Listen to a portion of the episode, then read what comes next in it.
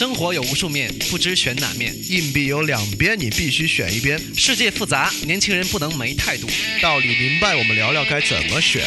早起听，晚睡听，路上听，班上听，听了就停不下来的电台——翻转电台。Because you look so fine that I really wanna make you mine。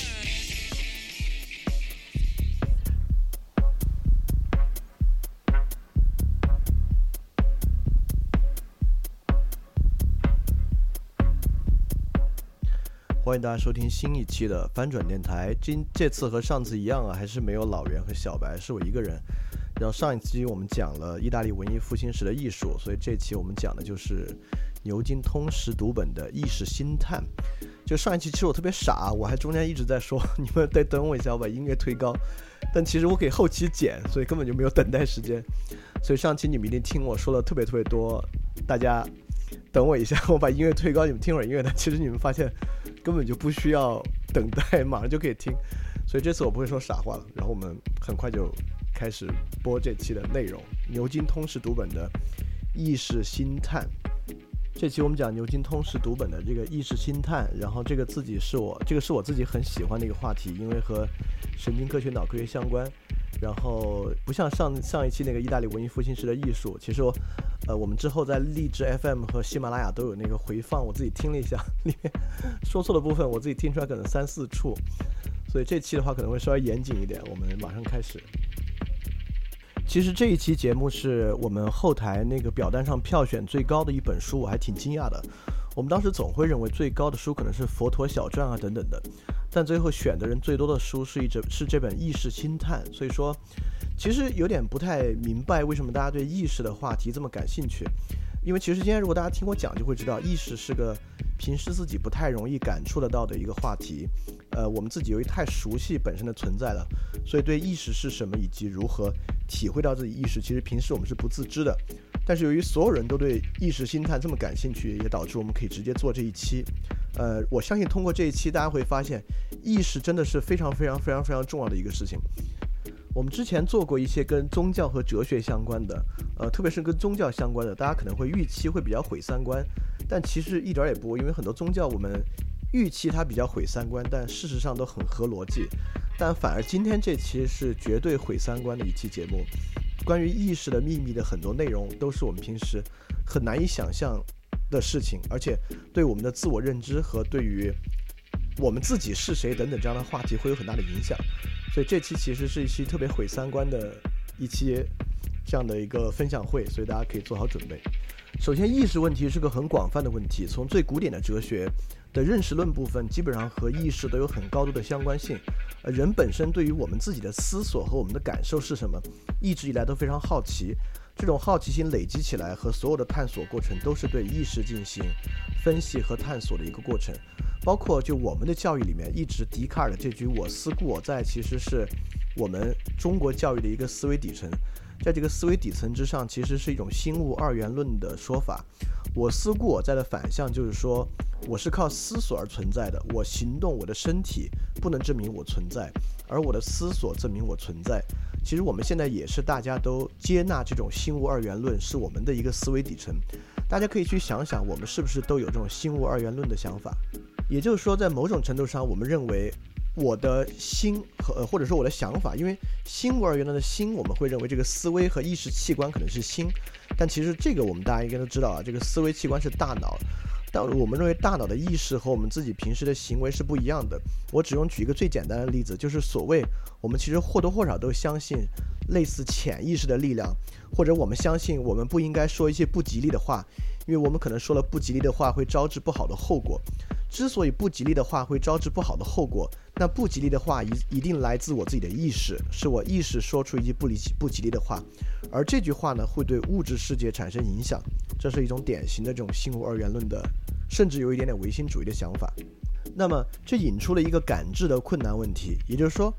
说一个很简单的事情，就是甜，我们每个人的意识都意识到甜味的存在，但甜味的存在对我们来讲，我们能够理解吗？假设我们都吃同一块士力架，我感受的甜和别人感受的甜是一个甜吗？这很难讲吧。甚至这都是一个简单的问题，因为这是一个甜的问题。假设我们在吃那种类似于怪味胡豆，那我吃到的怪味胡豆的味道和别人吃到的怪味胡豆的味道是一个味道吗？他的感觉和我的感觉是一样的吗？虽然我们用很多抽象概念把这种感觉连到一起，类似于酸甜苦辣，甚至怪味，但是实际上我们并不清楚这种感受在人与人之间是不是一样的。所以这就是一个感知问题，而感知问题的困难问题，指的就是下面写的那句：完全由物质构成的大脑如何产生出意识体验？也就是说，在心物二元论的基础之上，我们知道意识的产生器官是大脑。呃，大脑本身的活动，它是一堆蛋白质、一堆神经元网络构成的。那这一堆蛋白质和神经网络是怎么产生？现在你们在听我在说话，我们所有人的这种意识的过程。在进一步探讨这个问题之前，其实我们要去说一个更初级的问题，就是到底什么是意识？比如说我们刚才说蝙蝠，那蝙蝠可以体验到什么东西？我们刚才说那个质感问题啊，我是用味觉做了很多的例子。我们知道蝙蝠是可以听到超声波的，我们听不到。超声波和次声波对我们来讲，我们的这个听觉是感触不到超声波和次次声波的，但蝙蝠可以。但同样，蝙蝠的视觉跟我们的视觉非常不一样。蝙蝠对于颜色的感知跟我们来讲就差得很远很远。但说到底，蝙蝠还是一个哺乳动物。我们似乎可以想象，OK，那蝙蝠应该能听到一些我们听不到的声音，但看起来东西比我们看的没有这么清楚。我们可能会认为蝙蝠有意识。那转过来说，鱼有意识吗？那鱼是一个更初级的动物。比起一个哺乳动物的大脑，那鱼类的大脑简直要简单多。我们吃鱼的时候都应该吃过鱼脑，就那么一点点，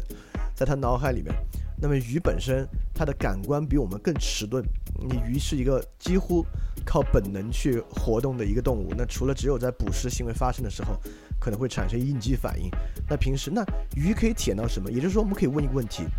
那鱼有意识吗？意识是不是一个人类独有的东西？意识是不是一定要和思考等体验相关？那如果我们认为没有这一相关性的话，那么植物人会不会有意识？那甚至植物会不会有意识？这都是一个问题。只有好好的界定了什么是意识，我们可能才能够进一步去探讨跟意识相关的一些问题。那还有一个问题就是最后一句话：意识是否是可以感知的？那既然我们要研究意识，我们每个人能够感知到我自己的意识，其实都很难，因为。我我我们举个很简单的例子啊，我现在是以我的身份坐在这里说话，呃，我自己在说话，但是如果我的说话本身是一个意识流动的话，我真的可以感受到这个意识的流动吗？其实我现在可以说我感受不到，我只是我脑子在思考，我在说话，但我的思考过程和我这个说话过程对于我自己来讲其实是感受不到的。那我不知道大家能不能感受到意识？之前我们做过一期叫做《梦的心解》，对吧？在那期里面，其实我们。我们可以理解为做梦那种瞻望状态、那种幻觉状态，是一种感受到自己意识的状态。但这个状态和我们日常清醒的状态是很不一样的。所以在我们清醒状态之下，意识到底是个什么样的东西，是一个很有趣的问题。在做意识问题的时候，其实很早心理学家，特别是理论理论心理学家，就提出一个假设：假设就是我吧，我们可不可能造造出一个我，他说话和我一样，他和我有一样的反应，但是他没有意识？这个是不是存在的？这是他们一直在思考的一个问题。但其实这个问题在今天成为现实。呃，我们大家可能都知道图灵测试啊，图灵测试就是测试一个机器是不是人，能不能跟人混淆在一起。它的基本测试方法是这样的：有若干评委，评委通过电脑屏幕和电脑屏幕之后的对象对话，电脑屏幕之后的对象可以是人，也可以是机器。那同评委通过这个对话去判断背后的人跟他对话的人到底是真实的人还是一个机器程序，在这个基础之上，凡是能够以假乱真，它是机器程序，但是评委判断它是人的，就被称为通过图灵测试。那么这个就回到了很早对于无意识躯体的假设，也就是说，所有跟评委对话的机器程序，其实在模仿人的行为，也就是说，通过外表观测，它与人有一样的行为。但其实，如果我们我们对意识有一个定义，我们认为意识是通过感知和体验的一个思考过程的时候，那起码我我们可以说，这样的机器是一个无意识躯体。无意识躯体的产生能够有助于我们理解意识，它至少可以带来一个假设：会不会我们的意识产生过程其实和计算机程序所使用的方式是一样的？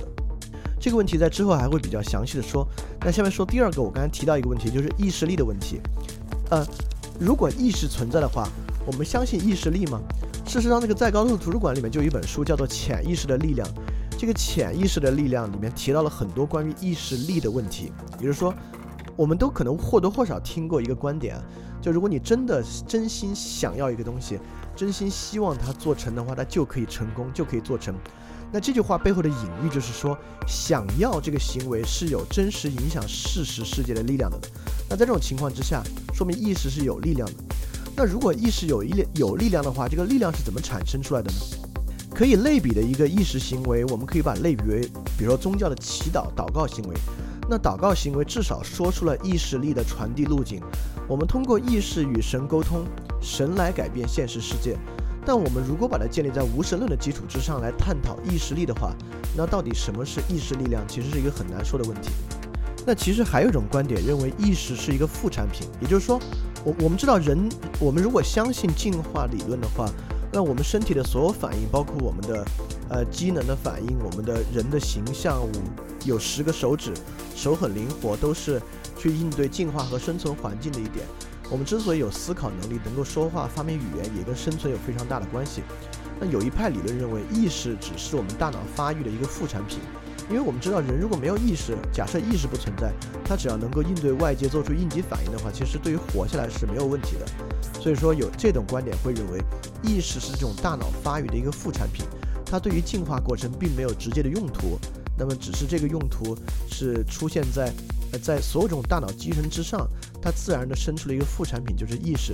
这跟另外一个社会学观点很像，就是人类群体为了互相生存啊，结合到一起产生了初级的合作行为。这种初级合作行为逐渐演化，为了让人类有更好的这种协作能力，就产生了类似于文化这样东西。所以文化就是一个副产品。我们不是有意要建立文化系统的。只是文化是我们人与人之间交往、人与人之间产生复杂协作之上的一种副产品。其实文化和从从从这个方式，我们似乎可以开一个脑洞，就是微观到人的大脑，宏观到整个社会。如果把我们把社会上的每一个人当做一个大脑神经元的话，什么是文化呢？那文化其实就是人与人之间达成一种协同的社会的意识和社会现象。那如果文化和意识都是副产品的话，从这个角度上，兴许是一个说得通的事情。其实这方面可以想，这方面其实揭示出了另外一个事情，就是微观大脑和宏观社会的一个同构性，这也是一个很有趣的话题。接下来的一个例子是笛卡尔提出的一个非常符合直觉、听起来特别对的一个观点。今天我们会说出很多听起来特别对的观点，但我们可能会一一去推翻它，直到我们接触到意识可能是什么的一个答案。但不是给出一个终极答案，只是一个答案的趋向，更多的是说什么不对，而不是直接能定义什么是对的。那我们先说笛卡尔的心灵剧院，在笛卡尔的心灵剧院这个观点里面，会认为意识其实是一个类似于脑子里边住了一个人，所以你的视觉系统给了他一些视觉，你的听觉系统像个音响一样给了他一些声音，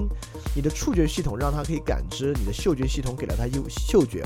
所以这个小人住在你的脑子里面，就像在看外界的一个剧院一样。然后这个器官会做出反应，就是这个小人儿会做出反应，这就是一个心灵剧院。那这种心灵剧院听起来很像，甚至和我们平时的感触是，我们可以说我的感觉就是这样的。但其实呢，真实情况跟笛卡尔的心灵剧院非常非常不一样。那我们可以看到下面这本书，这本书在康州图书馆也有，就是安东尼达马西奥，就这位科学家，我们之后还会提到他。安东尼达马西奥写的心灵三部曲的第一本叫做《笛卡尔的错误》。笛卡尔错误指的就是去推翻笛卡尔心灵剧院，认为这种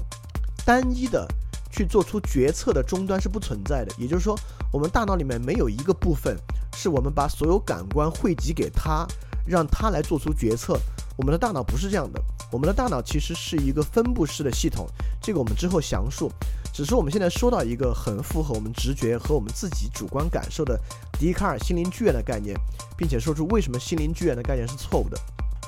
然后这个人厉害了，这个人直接发明了意识流这个词。呃，你看啊他的生卒年其实都挺早的，而且在我们的教育里面，真的是一次都没有提到过这个人。但你想，他能够发明这个意识流这样的词汇，说明在心理学领域也是个大家。但不知道是不是因为他的名字太大众了，他的名和姓都是大俗名，William James。这个 William James 是美国的这个心理流动流派的一个代表和奠基人，也是这个心理史。如果我们说心理学的历史啊，比如我们提到弗洛伊德、荣格，再往下说，肯定就会说到 William James。但只是在我们的教育过程之中，几乎从来没有提到过这个人。但这个人确实是一个非常伟大的理论派的心理学家。那么他首先提出了意识流的概念，呃，意识流的概念算是一个符合我们自己每日的体验，也非常接近真实情况的一个说法。也就是说，因为我们感觉到时间是连续的，对吧？什么叫流呢？就是一个 stream 这样的一个概念。其实 stream 这样的概念跟它是不是柔软、是不是液体没有关系。stream 这样的概念最重要的是它是一个连续的，因为水流啊，这个流动波是一个连续的东西。所以说，意识流的观念把意识定义为一种连续流动的一种状态。其实这个非常符合我们现在的感受。我们接下来很快进入到第二部分，就会详细的来说。什么叫做这种连续性和连续性是如何产生的？这是意识的一个非常非常重要的一点，而这点很可能能够帮助我们揭示到底什么是真正的意识。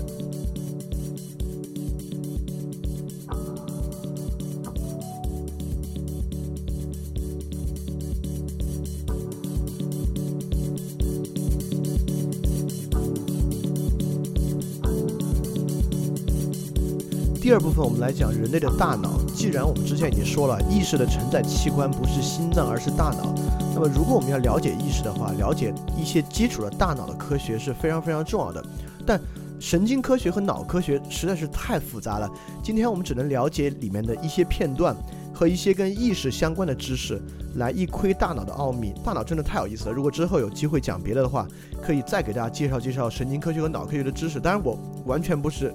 这方面的专家只是看了一些书，可能有一些最初级、最入门的一些知识和观点可以介绍给大家，但所有这些都已经足够有趣了。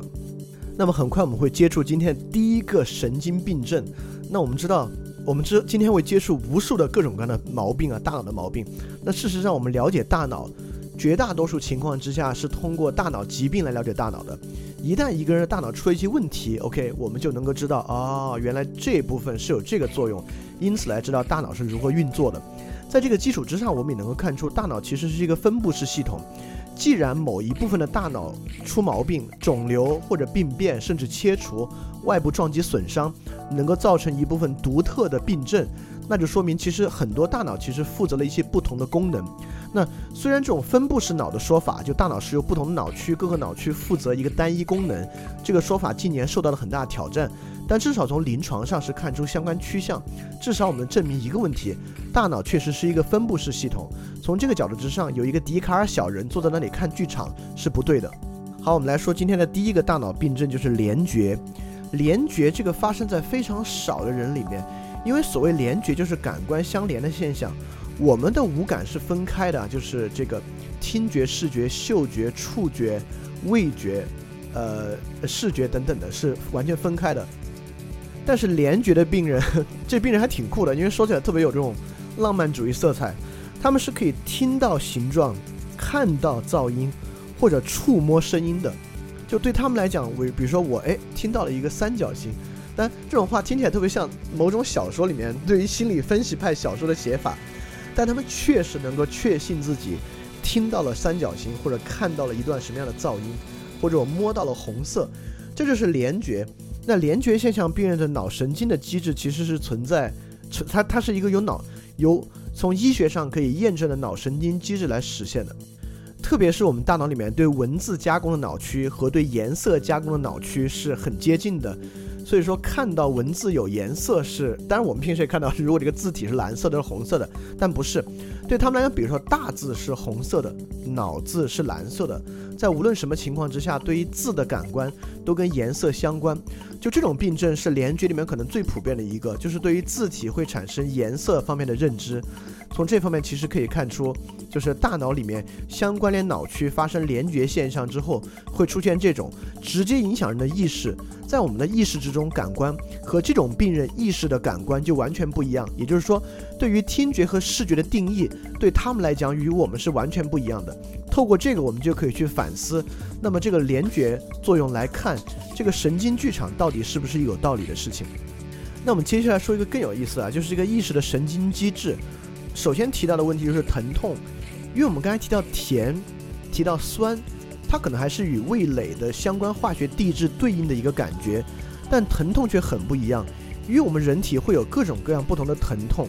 就我敢说，比如说牙疼、头疼、神经性疼痛，其实对我自己来讲，可能都是一些不同的感觉。就比如说女性分娩的疼痛，我们认为男性可能无论如何你也意识不到。那所以这两个人的意识，女性和男性的意识就出现了如此大的差异。虽然都是人，但是那种疼痛感觉在意识之中，我们自己是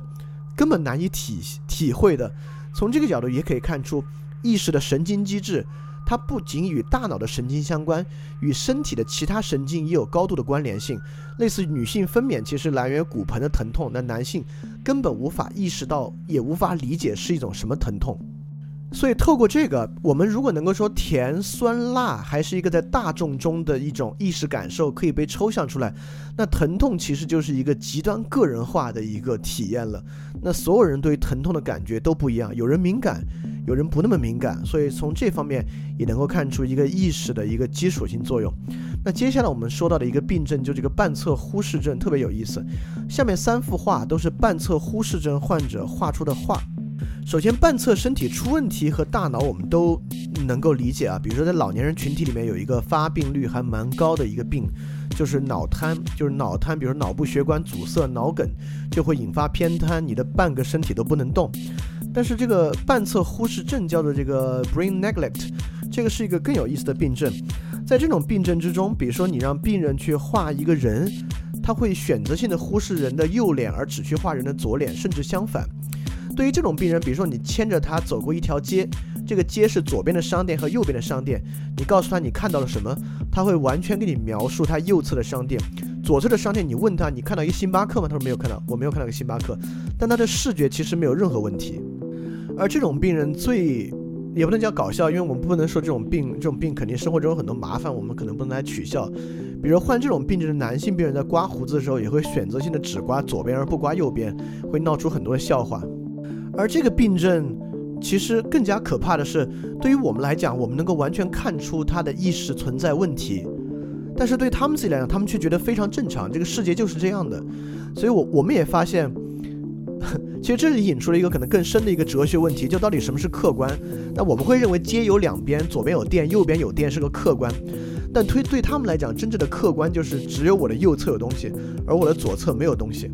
这立即可以向我们引向另外一个病症，这个病症的发病率比这种半侧忽视症会更高。而透过这个病症，我们可以真正看出意识产生的另外一个非常重要的基础。这种病症被称为前行性失忆症。前行性失忆症在老年痴呆症，有时候阿兹海默症里面也相当相当常见。这个病第一次我们知道这个病啊，最著名的案例就是在，呃，很早的时候，大概是一九五六年，为了预防，呃，不是为了治疗一个人癫痫症，我们癫痫症，我们摘除了他两侧的海马体。在摘除之后，发现了非常非常奇怪的这种神经现象，这个人再也无法记出记下任何新的东西了。在这地方，我可以举一个更加更加残酷的例子，就是撒切尔夫人。撒切尔夫人晚年得了前行性失忆症，引发了一个非常残酷的结局。嗯，前行性失忆症的意思是说，这个人过去的记忆完全都记得，这个人新的短期记忆也也可以建立，但他完全无法建立新的长期记忆。也就是说，假设。我从小就认识我的，假设我得了前行性失忆症，我从小就认识我的父母，不会忘记，见到我父母也能认出来。比但是你让我今天认识一个新人，比如一个 A 君来来跟我见面，我可以产生短期记忆，我跟 A 君握手说你好，哎，我是李厚成，你是 A 君。代表 A 君出门一趟回来之后，我又会说，哎，你好，我是李厚成，你是哪位？永远记不得这个事情。那么在撒切尔夫人身上发生过最残酷的事情，就是撒切尔的老她的丈夫逝世是在她前行性失忆症发作期间。也就是在撒切尔夫人的长期记忆里面，她的丈夫是存在的。撒切尔夫人短期记忆能记住她丈夫逝世，但是永远无法记住。所以撒切尔夫人的晚年就不断重复的：“Robert 在哪儿？”别人告诉她：“你丈夫逝世了。”每次听到她丈夫过世，都像是全新的第一次听到一样。所以撒切尔夫人的晚年可能承受丈夫离世的痛苦无数次，伴随着她的晚年，确实是一个非常非常痛苦的事情。所以从这个侧面，我们可以发现意识的产生与记忆的巨大关系，也就是我们很多意识是建立在记忆之上的。呃，事实上，今天我们可能更难去理解这点。如果在一个传统部落里面，我们知道所有人都必须靠直接的体验去接触知识，在那个时候记忆跟意识有更大的关系。因为今天为什么不这样呢？就是我们之前一直在讲所关于现代性的部分。就现代性有一个最主要的东西，就是我们相信抽象系统，比如我们相信专业性的抽象系统，医生、飞行员、司机，导致我们并不用靠意识或者记忆去记住任何类似这种抽象系统的工作，而我们可以默认它可以正常的开展。但是我们日常生活中的一些具体的记忆，包括我们的工作记忆，应该做什么事情，包括对于人的记忆，对我们的意识都会有巨大的影响。所以在这个情况之下，对对于撒切尔夫人，其实从意识流的角度来讲，与我们是一样的。她的短期记忆可以产生，她的对话、视觉、听觉都没有任何问题。但从另外一方面，这个意识却是完全失常的。所以说，如果我们仅仅从感官，比如说从笛卡尔的剧场的角度来理解意识的话，那撒切尔夫人应该没有问题。但从这个从这个角度，我们可以能看出，意识不光来源于外部，也也来源于内部，因为记忆其实是一个内隐性的部分。那这说明整个意识可能并不像最初想象的，呃，它可能跟外部的感官刺激和感觉刺激高度相连这么简单，它其实是一个更复杂的问题。我们马上看另外一个好玩的例子，这种病症称为视而不见症，学名叫做视觉物体识别障碍。那么，我们去测验这种病人的初级视觉，包括颜色等感知是正常的，但是如果你告诉他一个跟视觉相关的一个任务，比如说你有一些卡，前面有些卡槽，你告诉他，呃，你把它插到卡槽里面，然后他就说我看不到卡槽在哪里，我完全不知道哪里是卡槽。但如果你非要给他说，你把它投进去吧，你就别管，你就看不看得着你投进去，他可以相对精确的把它投进去。也就是说，在的意识里面，他完全认为自己看不到这些东西，完全不存在。但你非要他做的话，他是做得出来的。那我们之后不是我们之后，就是他们，就是医学研究者对这种病人做了更多的测验，比如说在他们面前放一个电视，在电视里面去放一些颜色的线条，你问他，你来说是什么线条，这种病人会很诧异，他会告诉你说我都瞎了，你还问我这是什么线条，这太荒谬了。比如医生如果坚持说这样没关系，你就猜吧，你就猜是什么线条，他的猜中率几乎高达百分之九十，也就是说，其实他是看得见的。但其实，他又自己认为自己看不见，这一定是个意识的问题。这个意识的问题让我们了解另外一个东西，在笛卡尔的这个呃头脑剧场里面，甚至我们自己来看，我们也会认为，我们首先看到东西，再去做，也就是视觉中枢应该传递给我们一个单一的视觉信号，我们根据这个视觉信号做决策，这个决策再去做别的事情。大家要注意，我使用“决策”这个词。因为决策这个词在我们的理解之中跟意识可能有极大的关系。因为如果简单的来说，我们的意识啊，我们自己的感觉，意识不就是做决定的吗？吃什么，去哪里，要不要认识这个人，如何写一个方案，如何说一句话，这就是我们意识的主要任务是做决策。但其实视而不见病症患者能让我们看出，他虽然在意识上认为自己完全看不到，但你要让他做决策，他是能做的，他能够投卡片。他能够说出那个存在，所以在这个时候我们可以看出大脑真正的决策的分布式是什么样产生的。所以这个图上已经看得很清楚了，从那个 visual cortex，从整页的视觉神经往上到这个 visual dorsal motion processing，就是我们大脑的视觉中枢加工系统，这是一条通路。但是到下面的运动神经是另外一条通路，这个我们其实都不需要视而不见病症，我们自己就有体验。假设你在街上走路，后面一个人突然出现拍你的肩膀。事实上，在你真正意识到看到他之前，你的身体已经快速反应了。你向旁边躲闪，或者是产生这种耸肩膀的反应。在这个情况之下，我们自己都能够感觉到，我们意识到背后有人在靠近我们，其实是在我们身体做出反应之后的。这也是一个最非常最直观的例子，来看到这种视而不见病症，大脑内部的实际运作，不管是视觉中枢、听觉中枢，呃，包括我们的味觉中枢，跟我们实际产生反应。不是完完全全需要我们的意识进行决策，很多时候我们的身体会自然反应。但你看，大家要注意注意我说的这句话，这句话真的很有意思。我刚才说的是，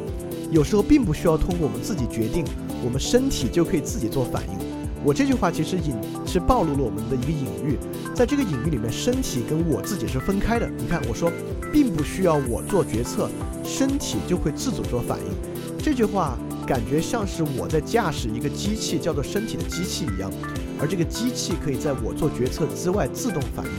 但是，我的手和脚是由这个蛋白质、碳水化合物等等构成的，我大脑也一样啊。为什么我们会觉得大脑如此特殊，是在身体之外的一个器官？这个与接下来说的东西就有直接的关系了。第三部分是关于这个时间意识与空间意识的。这个时间意识与空间意识真是厉害了，这可能接触到我们意识最根本的一个观念，所以我们慢慢来讲。这中间可能会讲到讲到量子力学，其实是比较超出我自己控制力的部分，因为我自己也不太懂，所以我看我一会儿能不能讲清楚啊。首先要讲的第一个事情就超级毁三观，这个毁三观毁到我们到底有没有自由这个根深蒂固的问题上。这个试验以及以及后面的一个试验值得好好讲一下。这个试验是这样的，就是我们呃在病人身上进行测试。就假设我们给他身体发射这种类似于一毫秒或者持续数毫秒到几秒不同的电刺激，会发现一个很好玩的现象，就是，呃，在这个刺激很短的时候，呃，我们所有的人都不会感受到这个刺激。比如说只有一毫秒的电刺激，我们会觉得没有发生过。那在刺激产生之后，我们会意识到，哎，产生了这样的刺激。但事实上，这个被意识到这个刺激的时间，就假设我们开始电你，这个时间是。一秒，那差不多你汇报说 OK，或者我们看你的大脑用 EGG 就是脑脑脑电图去看，你感受的这个刺激的时间大概是一秒半。但其实我们知道电的传输是很快的，我们这个半秒钟时间肯定不是用来在你大脑内传输，在你身体上传输。就这个电的讯号从在神经里面靠电信号传递到脑里面，简直是一个瞬间的事情。这个时间可以忽略不计，但这个延迟半秒说明什么事情？这个延迟半秒说明意识是在身体发生变化之后的，这是一个大家记住这个观点，就意识是在身体发生变化之后的。这个东西跟后面的一个试验结合起来，直到今天依然还在让我们去想，我们到底会不会有这个自由意志的产生？因为假设是我们身体先做反应，我在意识到我在做这个反应，说明在我们所谓的我自己的意志的决定之前，我这个行动已经做了。在这个基础上，说明我们并没有自由意志，这是个非常非常重要的问题。所以，这又回到我们在第一部分讲的一个困难问题。就无意识过程，所以你看，这之所以打了引号，叫做变为意识或进入意识的时间是什么？那既然用了变为意识或进入意识这样的词汇，代表这个描述背后有有一个隐喻，就意识还是从一个大脑体验之外分离出来的过程，是先有体验，先有刺激，这个刺激在变为意识或进入意识，所以就回到最初那个困难问题，就到底能不能看出？这个意识产生的时间点，或者意识的分水岭在哪里？呃，学界有两种观点，就一种人会认为这个问题是个无解的问题，是不可能被解释的问题，我们绝对不可能逾越如何进入意识这个观点。那第二种，我们之后其实今天整本书往下都是第二种观点，当然我们是认为这个问题是可解释的，因此在尝试做一些解释。我们马上看另外一个这种意识上的假象。第二个问题假象在接触一揭揭示一个非常深层次的问题。就是我们认为意识至少不不管我们有没有自由意志，这先先放着不讲，那至少我们对外界是一个客观反应，但其实很可能不是这样的。所谓皮肤兔子试验是一个这样的部分，如果你旁边有人的话，他甚至可以帮你一下，但这个没有那么容易。实现我们接下来有个实验，你们每个人都会感受到，我们都会一起来做。但这个实验如果旁边有人可以试一下，但可能未必能实现。就在你手臂上翻上来，一共有三个位置已经标在图示上了，分别是手腕、前臂中央和手肘这三个位置。那这个时候需要用完全相等的时间间隔和力量，也就是说，比如敲一次是一秒钟，间隔就是一秒钟，力量也一样，在手腕的地方敲五下，在肘部附近敲三下。然后再就是靠近你肩膀，的再往上敲两下。那在这个图上，就是在手腕处敲五下，在这个上臂中部敲三下，然后在靠近肩膀的地方敲两下。呃，如果如果我们的意识或感觉在反映真实情况，那我们当然能够感觉。我们现在从直觉上也会认为，我们能感觉到手腕处的五处敲击，这个上臂中部的三次敲击和肘部的两次敲击。但事实上，真实的感觉完全不是这样的。你们如果现在有兴趣的话，可以找帮助人试一下。在这种感觉之上，之之所以叫皮肤兔子啊，就是你完全感觉不到它是相隔的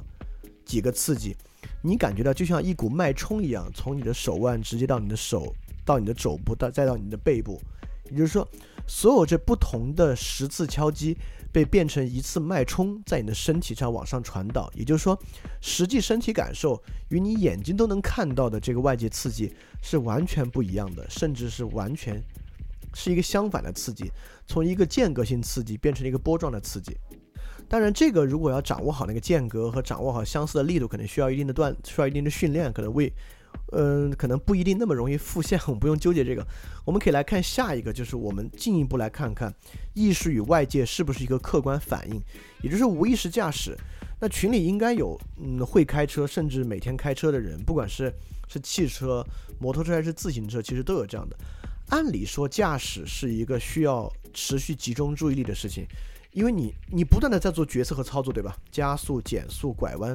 不断的在做。但事实上，在驾驶过程之中，大多数人如果没有遇到非常奇怪的路况或什么样，你都不记得是怎么到达公司的。就从你坐上车那刻，你可能能记得中间断断续续的一些事情，然后就到公司了。其所以说，驾驶其实是一个无意识过程。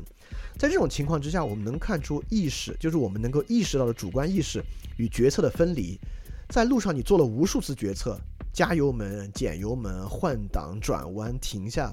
但事实上这个过程之中你并没有灌注注意力。你看，这个时候我们非常谨慎地引入了另外一个概念，就是我们一直在讲意识、意识、意识决策，我们引入了另外一个叫注意力的概念。你这个概念在后面会越来越重要。也就是说，我们至少是会认为，比如说我感受到了手部的这个触碰和这个脉冲，甚至之前的所有过程，意识似乎与注意力有非常非常大的关系。那似乎注意力和意识来导向决策。但事实上，我们看驾驶这个过程，完全是个主观过程，是我在操控，却远离了所谓的注意力与意识在产生。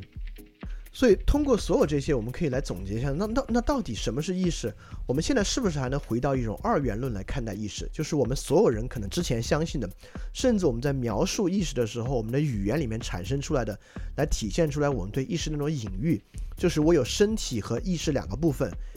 我的身体反应转化到我的意识，但也有时候意识，我的身体会不受意识的操控，自自动或而自发的做一些东西。那不管是透过皮肤实验和无意识驾驶，首先意识并不是对客观的真实反应，其次意识与决策是似乎也不是一个必然关系，不是一定要有注意力和决策有意识我们才会做出决策的。那意识到底是个什么样的东西呢？OK，我我们来接触一个复杂点的概念啊，但我我我尽量能把它讲的简单，但其实对我太难了，因为我我丝毫也不懂量子力学，怎么可能能够有办法把它讲的简单？但我们试一下，试一下。呃，OK，我们就不管量子力学是一个多前沿，可能能够解释呃万物的根本规律的一个理论，但至少我们大概我们大家应该或多或少听说过一点点量子理论的这个比喻，就是薛定谔的猫那个比喻。在薛定谔的猫那个比喻里面，其实它描述的就是一个简单的被称为测不准原理的东西，就是你把一只猫和毒药瓶放在箱子里面，你怎么可能知道这个猫现在是不是死了呢？也就是说，如果我们现在就围绕这个箱子去猜测这个猫是不是死了，在这个情况之下是无论如何也不可能知道这个猫是不是死了的。也就是说，如果要脱离观测本身做未来的预测是不可能的。说到这里，应该还可以理解。我们接下来进一步把它用到意识之上来看待，也也就是说，如果我们之前存在无意识躯体，在无意识躯体的基础之上，我们怎么去预测这个躯体会做出什么样的事情？它能不能自由的做决策？它可它它下一步到底要做什么事儿？是我们完全不知道的。但在什么情况之下，我们立即就可以知道这个事情了呢？就是在我们打开箱子的那一刻。所以波函数坍塌，我们完全不用理解什么叫波函数，至少坍塌是很容易理解的一点。我我们立马就可以来想啊，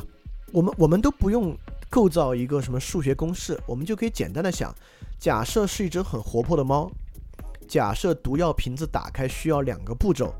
那么随着猫的活泼程度和毒药瓶子打开的难易程度，至少这个猫。死亡的概率啊，是一个连续的曲线。那我们有高中物理，应该就能听懂这句话。就假设猫的活泼程度是可以测量的，是能够能够预测的。假设毒药瓶子的打开是可以去，能也也是能够去算的。那这个猫死亡的概率是一个连续函数，对吧？是由两个，就是有有有两个参数决定的连续函数。那这个蓝这个函数我们都可以完全画在这个图上。但有一个问题，什么叫坍塌？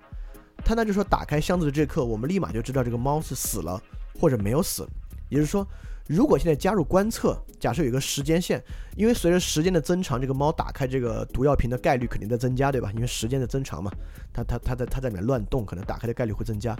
但一旦我们加入观测，把盒子打开，立马就能得到一个确定性结果，死了或者没有死。这个时候，原来那个连续的这个数学函数，立马就断崖式的上或下。达到一个极端或绝对状态，要么是无穷大，要么是零。如果假设无穷大是死了，零是没有死的话，立马达到无穷大或零，这个波函数就坍塌了。那刚才我们从那个那个状态跟意识做了对比，那波函数坍塌跟意识的对比作用是什么呢？也就是说，现在某一些量子物理学家认为，观测过程是一个意识行为，也就是说，你看，这个时候我们认为判断是意识，我们判断和观察那个猫死没死。是个意识，而判断过程会导致波函数坍塌。在这个情况之下，其实回答了最初的一个问题，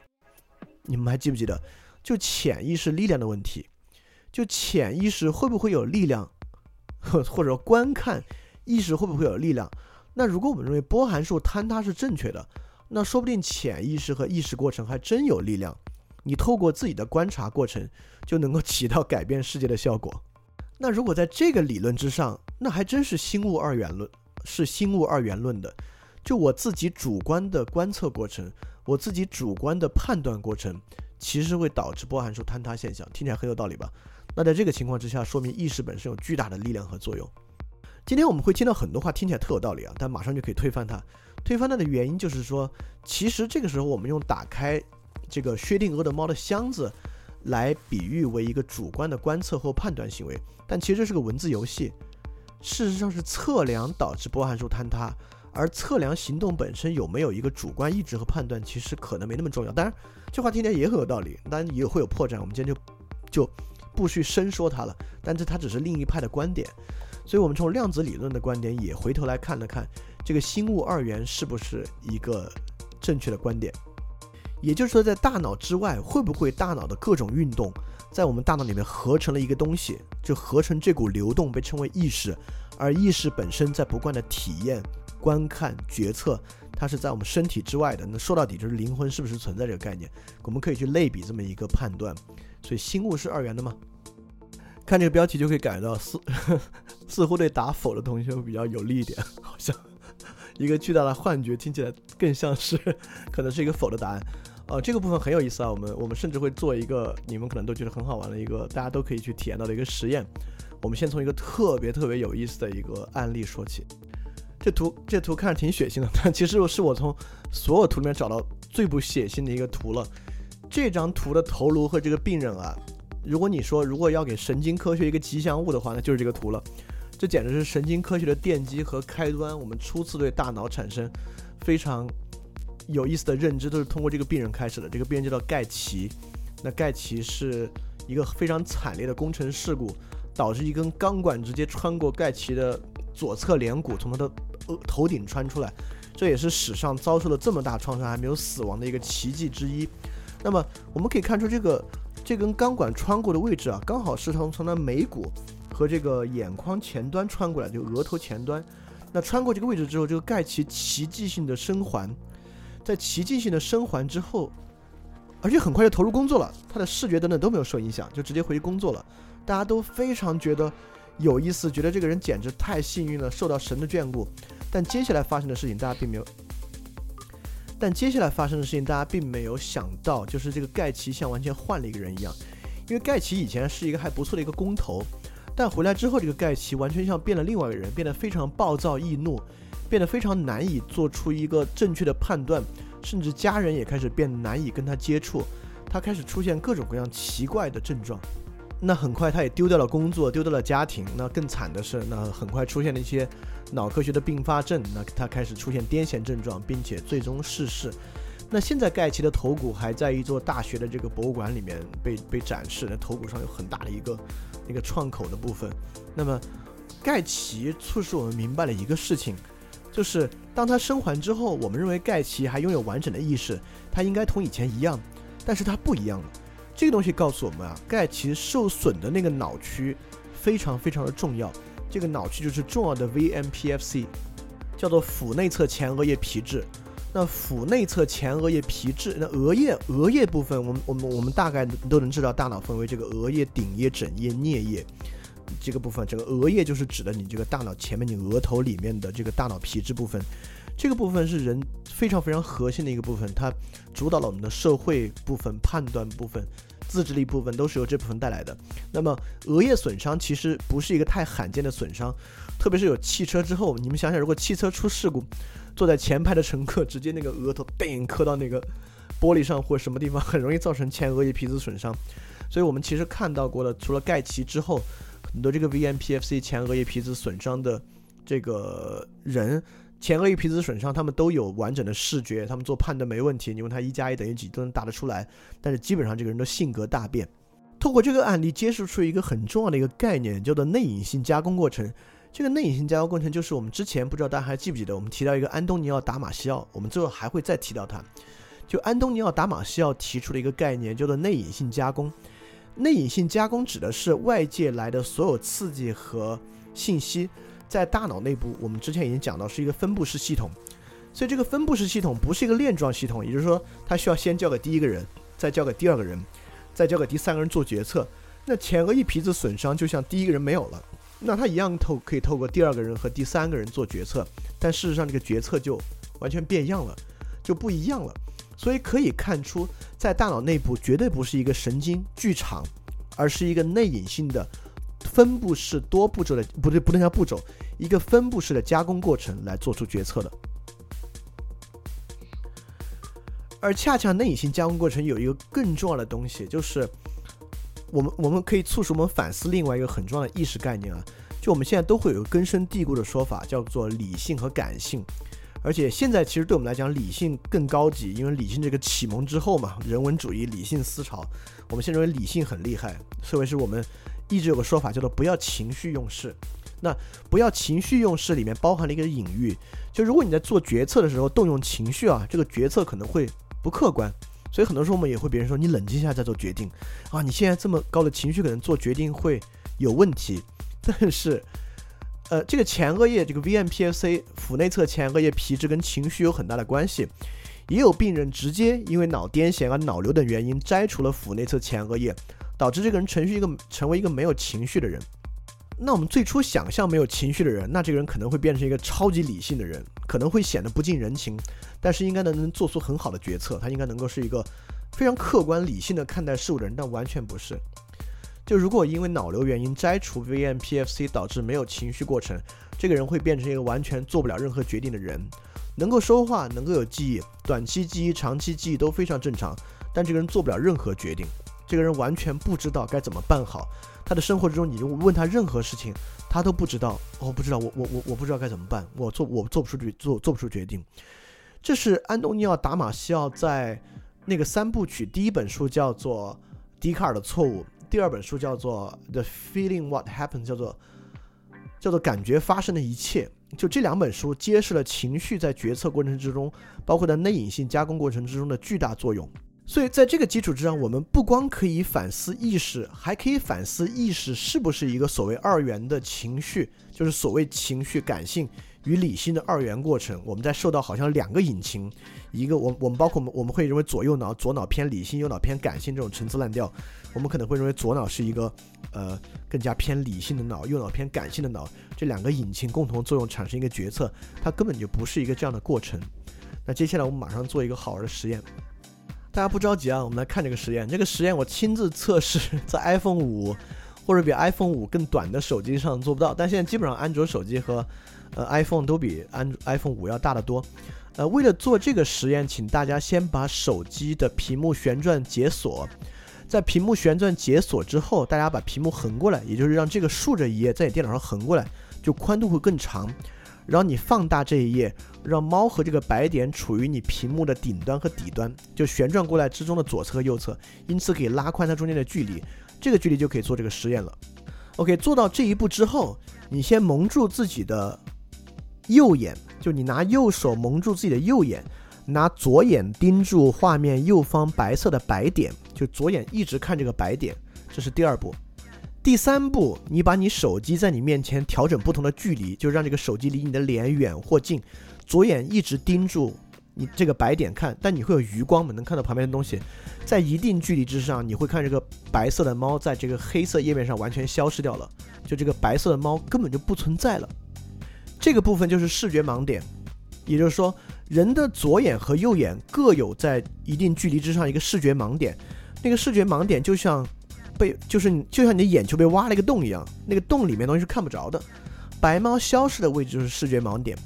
但是你你之所以平时不会看到视觉盲点，是因为你左右眼是视觉交叉的嘛？你左右眼视觉交叉之后，呃，左眼覆盖了右眼的视觉盲点，而右眼覆盖了左眼的视觉盲点，所以你都可以看到。但是大家想一个更重要的问题，就如果仅仅是因为左右眼交叉覆盖了视觉盲点，好，OK，那我一直把我的右眼蒙住。现在就没有右眼睛帮我的左眼覆盖视觉盲点了。那按理说，我左眼看到的世界应该一直有个黑洞在一定的距离之上。比如我看一个纸，这个纸上会一直有黑洞，但不会，一个白色的纸就是个白色纸，它是旁边的白色被填充进来了。也就是说，虽然有视觉盲点的存在，但我们却如果不透过这样的实验是看不到这个视觉盲点的。这又是一个我们跟外界不一样的一个反应，就是客观世界不是这样的，但我们却有连续性。接下来我们会说一个很重要的事情，就是连续性是什么，和这个填充作用带来什么样的这个，带来一个什么样的效应。我们如何用另外一个例子来说明意识连续性的问题呢？这个例子就是这样的：我们都玩过一个游戏叫“大家来找茬”。其实，在“大家来找茬”这个上，左右两个图其实不一样的部分，有的时候还挺明显的，甚至是很大的一部分。有时候我们玩这种游戏，在最后时间没有我们很着急的时候，反而找不到。但如果我在失败之后，电脑标出来的时候，确实标出来一个非常非常明显的差异。那么，为何在左右两张图绝大部分部分相似，而很少部分不相同的情况之下，我们很多时候会完全忽略图中不一样的部分，即使它在如此如此如此清晰的情况之下，这种东西被称为变化盲 （change blindness）。这种变化盲其实非常好的体现出了意识的连续性。也就是说，当左右两幅图它的相同部分非常非常多的时候，我们的意识会倾向于把它加工为一个连续过程。在这个连续过程之中，它的相似部分被很多的放大了，而不相同的部分却却被掩盖得很深，导致我们一定要花非常非常强的注意力才可以注意到很多不同的部分。有的时候，甚至这种不同的部分已经很大很明显了，但我们就是看不着，所以。透过这个，透过这个大家来找茬和这个变化盲 （change blindness），其实我们可以看出，这种意识的连续性是非常根深蒂固的。而我再次重申，意识的连续性促使我们相信，我们的意识对于客观世界绝不是一个真实的反应。那么，除了这个变化盲之外，我们还要有另外一个 unattention blind，就是非注意盲。我截这个图是一个非常非常非常好看的电影，如果你没看过的话，一会儿听完就可以立马应该立即去看。腾讯视频应该就有，叫做。这个致命魔术 Prestige，在这个致命魔术里面，呃，就是 Scarlett Johansson，就是斯嘉丽约翰逊演这个角色，是一个在魔术里面很漂亮的一个女助手。在在中间这个过程和情节不表，我我也不剧透。就这里面另外一个演员说一句很重要的话：女助手非常重要，女助手让观众的注意力放在她身上，这才是魔术成功的关键。我们也会发现，大量魔术都有精美的道具和这种女助手。所以，当我们看到这个魔术最后穿帮视频的时候，其实还蛮近，嗯，很直观。他要不就是从袖子里面拿出来，或怎么样。但对我们来讲，就是看不到他从袖子里面拿出来，是因为我们的注意力。一个好的魔术师应该能够营造这个一个 forge，就是他可以营造出一个这个假象，促使你注意到假象之上，而看不到他真正的那一步。当然，他手法也得足够快。所以说，其实，在日常生活中，这种非注意盲非常非常多。什么叫侦探？侦探其实就是能够发现人他的注意力的投注方式跟普通人不一样，因此能够发现，在非注意盲情况之下，我们所看不到的东西。这个问题说明另外一个很重要的一点：不光像变化盲体现出来的，我们的意识并没有客观的反映这个世界。透过非注意盲，我们还能看出，我们的意识只是非常片面的反映出了客观世界的一点点部分。所以你看，我这个说法也会认为，意识并没有改变外在外在世界，而意识是在反映、感知和体现外边世界。但现在却有一种新的观点，这种新的观点很有意思。这里面应该有不少同学听过那个我们之前那个梦的心姐那一个那那那一次分享，因为我们是一个 所谓回头率很高的读书活动。在梦的心结里面，我们提到一个很重要的概念，就在梦里面，为什么视觉幻觉为主导，而我们在做很多的动作，是因为我们每个人在完成动作之前，我们会用视觉去描绘我我们完成这个动作的状态。如果剥离这个，你就不能完成动作，这是一个很重要的事情，大家可以立马你就可以体会到这一点。因为我相信今天参与读书活动的同学，大家都很幸运，我们里面没有盲人。一旦你现在闭上眼睛站起来，虽然即便你面前是平坦的，你走路依然跟平时不一样，你绝对不敢像平时那样自信的走。原因不是因为你看不到，事实上在闭眼之前你已经看到了，你已经看到面前是什么样了。这个时候你依然不敢走，即使是你一个人在家。你知道你面前是平坦的，是没有阻碍的，你必须闭上眼睛，仍然无法好好走，就是因为我们的视觉一直在描绘动作产生的反应和动作可能带来的结果，在这个基础之上，我们才能更好的做出动作。所以说，视觉意识过程不仅仅是一个对外界的观测，视觉意识过程事实上就是对外界的影响。所以我把这段我把这段话全文摘出来了，就是这个这个斯嘉丽约翰逊下面这幅画。就视觉不是在构建内部表征，视觉本身就是对外部世界的行动方式，因为我们视觉获知了动作的特征，才能够做出动作。这种视觉特征再加上非注意盲和这个这个变化盲，其实带来一个很糟糕的结果啊，因为视觉本身包括视以视觉为代表的外部感知存在非注意盲和变化盲，它有连续性，而这种连续性甚至不是真实的，因此我们依据这个。也是一个改变外界的方式来做出行动，那所以这个行动其实跟外界客观现实并不符合，所以基于连续性和我们对于连续性的感觉去做的这个决策是很有问题的。从这地方我们可以反思一个观点，就是对于风险的观点。你看，由于我们有所谓的意识，风险是意识的一个判断，也就是说，连续性的世界做出连续决策之后，它可能会有个非连续部分。如果有非连续部分，我们把它称为风险。也就是我们认为这个世界应该像我们的意识一样是连续的，是真实的。如果不是这样呢，把它称作风险。但其实真实情况更可能是这个世界压根儿就不是连续的，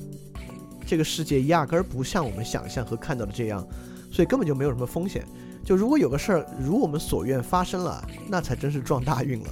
它其实是运气而不是风险。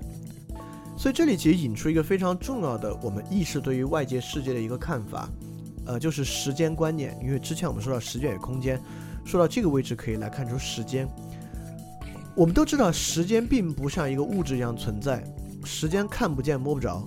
但我们却能够某种程度上感受到时间的存在。我们有一种所谓时间流逝的感觉。你们真正好好想想，什么是时间？说白了，时间不就是连续性吗？如果打破意识的连续性，其实根本就没有时间的观念和时间存在，甚至没有时间这个概念。由于我们这种连续的自我对世界连续的认知和意识流带来对世界连续的反应，才带来了时间意识，才让我们感觉到有一个连续的时间存在。我们用表这样东西去测量它，来转化出很多概念，类似于速度啊等等的概念，都跟时间有关。时间意识是一个很重要的意识，对吧？我们每个人都能真实的感受到时间的流逝和时间意识，但是我们透过这一章啊，其实想说明的，其实时间跟我们的其他视觉幻觉一样，跟视觉意识一样，其实时间意识也是一个很大的幻觉。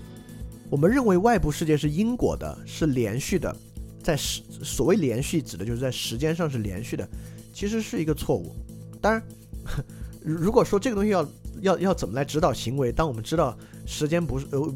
根本就没有时间，可能外部客观世界也不是连续的，不是因果的。我们能够在行为上做一些什么改变，倒也不是这个意思，倒也不是要说大家今天换个活法，但大家确实应该今天能够想办法去反思一些根深蒂固的东西，特别是一些根深蒂固的观念和感受，其实根本就不存在，类似于时间意识，类似于连续性等等的，是不存在的，是一个假的东西。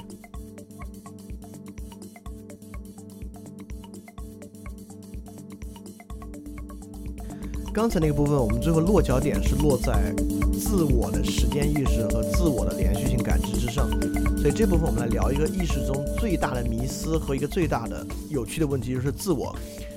因为其实这是一个可以说是意识最终的承载嘛。我们每个人的意识，你看我使用每个人的意识，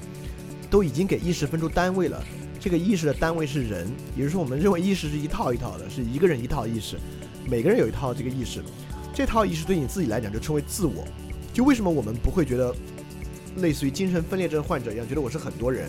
或者我们不会觉得没有一个 self 的存在，而而我们会有这种 self 观念。所以这部分就是自我，自我是个很重要很重要的一点。我们这章就马上来讲这个。首先，我们。每天会有一个时刻，其实非常神奇，但是由于我们已经可能实践了快一万多天了，甚至快有的人可能近两万天，所以不会觉得太神奇。就我们每天睡觉，每天睡觉早上起床来，为什么没有任何一天我们会发生我在哪里，我是谁这样的疑问？也就是睡觉这八个小时，不管你做梦还是没有做梦，七八个小时，醒来之后你完全不会产生这种疑问。也就是说，连续性不光在。日常生活之中产生连续性，还可以跨越连续性，可以跨越这种呃非连续性的时间产生。只有一种情况连续性会被打断，也不不是一种啊，就是只有在这一个特定情况之下，就是比如说有一种人称为喝断片儿了，在你喝断片儿之后，你醒来之后，在时间和空间上连续性被打破了。但即便在这种情况之下，自我的连续性依然没有被打破。即使喝断片了，你也不会起来觉得我是谁，你不会有这样的疑问，你只是觉得我在哪里，我是怎么来到这个地方的，对，会有一些这样的疑问，所以说明说明自我是个非常强烈的东西，自我的连续性非常非常强烈，在大多数情况之下，就我所以导致我们不得不来解释一个问题，就是什么是自我的这个问题。那如果要解释什么是自我呢？那肯定就会我们能想出很简单几个相关问题。那第一，自我是否真的存在？那第二，如果假设自我存在啊，那什么是自我？自我是如何产生的？刚才我们已经有一个很难的问题了，外部体验到意识这部飞跃是如何产生的？那立马就有更难的问题，意识这部以自我是怎么产生的？一个蝙蝠会有自我概念吗？一只鱼会有自我概念吗？这都是很有意思的问题。这些问题听起来好像都不可解释，但我们会慢慢去解释它，都会有些实验能够来看到。首先，我们先来看一个反面理论，就是这个基数理论 （bundle theory）。这是休谟，大卫休谟。大卫休谟在我们的教育里面好像觉得这人不是特别重要，但其实大卫休谟在很多很多领域都提出了非常非常独到的见解。休谟是最开始提出的基数理论，在基数理论之中，其实自我并不存在，它是一种感觉数，就是你看一个人的生命是一连串印象，一连串印象代表了其中连续性。看似属于某个人，但其实仅仅是其他类似的关系连在一起而已。这是什么意思呢？也就是说，当我们看到一束电线啊，电线连到一起，可能伸到地下，又又又向前延伸。呃，在大卫休谟看来，自我就是来源于这方面的一个假象，它并不属于任何人，只是这种连续性浮现在连续性之上的一个假象而已。这就被称作基数理论。在基数理论之上，自我是并不存在的。那么只存在这种连续性的刺激和连续性的体验。那我们马上透过一个东西来看看这个连续性是怎么样的一个情况，也是一个非常有意思的来源于这个神经疾病的一个实验，就是这个裂脑人实验。因因为我不知道大家身边有没有癫痫患者，就癫痫发病有个很重要的原因是左右脑交感神经完全紊乱，释放了比平时运动神经强得多的电压。这个电压在左右脑之间随着交感神经连续流窜，导致整个人进入完全一种不自控的状态。癫痫当然很危险啊，因为癫痫，比如说如果你在开车癫痫，或者你在某些交通工具上癫痫，不光对自己危险，对旁人也很危险，而且会让你自己陷入一种非常窘迫的境地。所以有一个比较，现在应该已经不怎么用这个手术了，但一度很很风靡的一个治疗癫痫病人的方法就是裂脑人，就切断他左脑右脑的胼胝体。就胼胝体在左脑和右脑的前端和后端各有一束，它就是让左脑和右脑产生连接的一个部分。那把它切断之后，癫痫病的发病几率可以降低百分之七十五左右，非常有效。当然，在做这种试验之前，我们都会觉得，哇，这可能会有，肯定会有问题，对吧？如果没有问题的话，大脑为什么要这么长？但是在日常生活中，我们几乎看不出任何问题。这个人就仅仅是治好了癫痫，就像正常就像正常人一样。所以最初我们并没有发现问题在哪里，直到我们做了一个实验，就是下图的实验。这个下图的实验其实还少一个实验装置，在图上没有看到。它为了画的好看，没有画出来。我们应该想象有一个很长的不透明的板子，从这个人的鼻子中间就沿着左脑的延长线直到屏幕，隔开他的左视线和右视线，促使左眼只能看到左边的鸡爪，而促使右眼只能看到右边的房子。所以这是一个很重要的，也就是说，平时裂脑人不会出现问题，是因为左右眼交叉看都看着了，因此左脑接受了两个图，右脑接受两个图。但如果我们让我们让他们这种情况之下做一个实验，就会非常非常好玩。但我再次抱歉，我我我其实不应该说好玩，因为这其实都是别人的一些病痛，他他他非常的引人深思，但其实没什么好玩的。这个试验非常有趣，当他看到他当他的左眼看到鸡爪的时候，他他会需要从图上来选出一个东西，他选出一只鸡，这非常正确，对吧？看到鸡爪选出鸡很正确。他右眼看到血，他选出铲子，哎，也很正确。铲铲子要铲血嘛？看起来这个人没有任何问题。问题出现在我们要求这个人解释选择原因的时候。这个时候你问他，你为什么要这样选？他会做一个这样的回答。他的回答是：鸡爪是跟鸡在一起的，你需要铲子来清理鸟棚。就听起来其实也挺有道理的，但其实没有什么道理。真正的道理就是鸡爪子是鸡的一部分就完了。在这种时候，其实原因我们知道，人脑是这个左右交叉的，所谓有交感神经这个部分，也就是说，呃，其实右右眼主要看左视野，而左眼主要看右视野。基本情况平时是这样的，所以在正常情况之下，这个人的左侧脑应该在处理血景情况，而右侧脑在处理鸡爪子的情况。但在裂脑人情况，在正常人，即使你用板子隔开，他自己也会，他自己也可以通过胼胝体传递。但在这种病人情况之下，却不会通过胼胝体传递，所以他做出一个非常荒唐的答案，他把两堆混到一起了。所以我们会发现特别特别有趣。当我们促使这个人在解释右脑情况时，他会说的很正常，因为下雪了，用铲子铲雪。当他在解释解释左脑左脑情况的时候，都会编一个他自己觉得特别有说服力，但在我们听起来特别荒诞的理由。有一个很很著名的一个心理学家和神经学家，他的名字叫做，这个名字其实挺挺绕口，叫加扎尼加，对 g a z a n i g 他他有一本很有名的书叫《自由意志》，他透过这个书来说明了一个很重要的一个观念，就左脑的解释器观念，也就是我们左脑有一个很重要的功能，这个功能就是对事儿做出解释，这个解释如果对正常人来讲可能合理，但比如说对裂脑人就可以立马看出这个解释本身不合理。但这里面揭示很重要的一点，我们并没有对外界的客观现象做出客观反应，而是在对其做出一个让自我觉得有道理的解释。裂脑人左脑解释并不是为他人服务的，而是为让自我服务的。虽然列脑人在现在已经没有好好的理解我们为他预设这个现状了，但对他自己来讲，他依然觉得 make sense。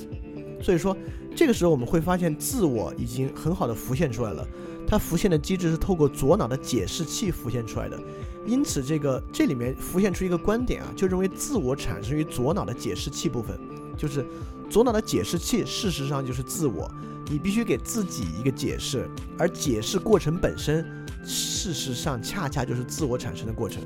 就在看这个 Gazzaniga 的理论是不是正确之前，我们可以先接触另外一个神经病症，就同一性分离障碍。之前一直被称为多重人格，但我们之后可能会，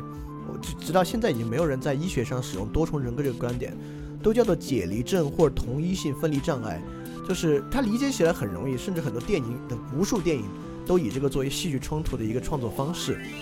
就是这个人他会有多种人格，他一会儿觉得自己是这样，一会儿觉得自己是那样。事实上。就在美国七八十年代，一度对于多重人格和解离症非常火。在那个时候，这个病简直高发。在精神病人呢，很多人都声称自己拥有多重人格。直到后来不使用多重人格这个词汇，变成解离症和同一性分离障碍之后，立马这个病就少多了，就是真的病就下降了。所以透过这点，其实我们可以看出一个很好玩的倾向。呃，就是很多病是自己是自己加给自己的。就是我我我我们肯定也不会说所有认为自己有多重人格的人是是故意来找医生的茬儿，是觉得好玩。其实不是，他们是真的相信自己有多重人格。所以心症是非常非常重要的，因为我们可以看到，意识确实有至少意识啊，我们自己的主观意识有改变意识本身的作用。那如果要我们更好的去理解这个同一性分离障碍，其实可以透过催眠来看。就催眠，我们今天说的肯定不是说任何跟超自然相关的催眠现象，但事实上催眠是真实存在的。我们可以让一个正常人在催眠过程之中来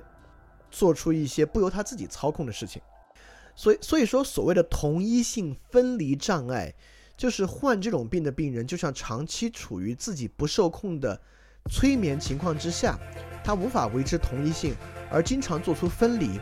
而透过催眠现象，其实我们要看出的是，并不是因为那部分人脑子里面有什么大问题，正常人一样可以分离。在催眠状态之下，你就不是你的这个 self，你不是你，而是受到一个催眠师操控的人。只是在正常状态之下，我们不会有这种分离障碍，我们能够保持这种同一性。但这至少说明一个问题，就是一个大脑是可以同时支持多套意识系统的，不是一个单套意识系统的。也就是说，每个人的大脑都不一定有一个独立的、持续性的、仅有它的单一自我的存在。而透过解离症患者和催眠状态，我们也会发现，其实当你切换为另一个自我的时候，你自己根本不知道。它之所以叫障碍，就是因为你自己没有意识到自我在发生转变。所以说，在催眠状态是个独立，是个很特殊的状态啊。解离症和同一性分离障碍是旁边的人都能看出他是一个不一样的一个人了。但我们来想想，也就是自我如果不是一套一套单独的 profile，昨天的你和今天的你，它的延续状态一样吗？如果延续状态不一样的话，那到底要变到多大才是另外一个你？就一定要改名字才行吗？我们也说身边的一些人喜怒无常，他的性格经常变化，但他当然他他说他是他，他有延续性的记忆等等的，但这会不会其实同一性分离障碍和解离症并不是一个非此即彼的事情，而是一个线性关系？事实上，我们在这个地方想反思的是，我们是不是每个人都有一个长期持续固定而从不变化的我们感受中的自我存在？至少在感受上，自我是非常坚固的，几乎很少变化的。但透过催眠状态和解离症，我们要看的是自我真的是这样的一个东西吗？在这个时候，我们又回到 William James，因为 William James 真的是在心理学上，在理论心理学上是个很伟大的一个心理学家。在这部分，我们能看出 William James 其实提出了一个非常非常有益的观点。在那个年代，他的观点已经非常接近现代我们对于自我的看法了。William James 认为，自我是一种特殊的思想，拒绝意识流中的某些内容。挪用其他内容，将它们组合在一起，并称之为我的。我们看，这就是这他的这句话描述的，不恰恰就是裂脑症患者中左脑的解释器作用呢？下一刻，另一个这样的思想又产生，取代了先前，并把他们与自己结合在一起，从而形成一种整合感。所以说，催眠过程之中和解离症患者其实出的问题，仅仅是出在整合感上。如当如果是整合感这个观点的话，就不会有整合或不整合，只是说有的人整合百分之百，有的人整合百分之八十，有的人可能整合到百分之二十就出现解离症而已。所以 William James 这个观点其实真的是非常现代的，很好的，也说的非常明白的解释了什么是自我。首先，自我一定是一个挪用、篡改、解释的过程，这个过程产生的自我。第二，前后产生的自我其实是不同的。是应对不同的事情做出不同解释的过程，只是这种整合感和整合性形成了连续性，而这种连续整合和连续解释，促使我们产生了自我的观念。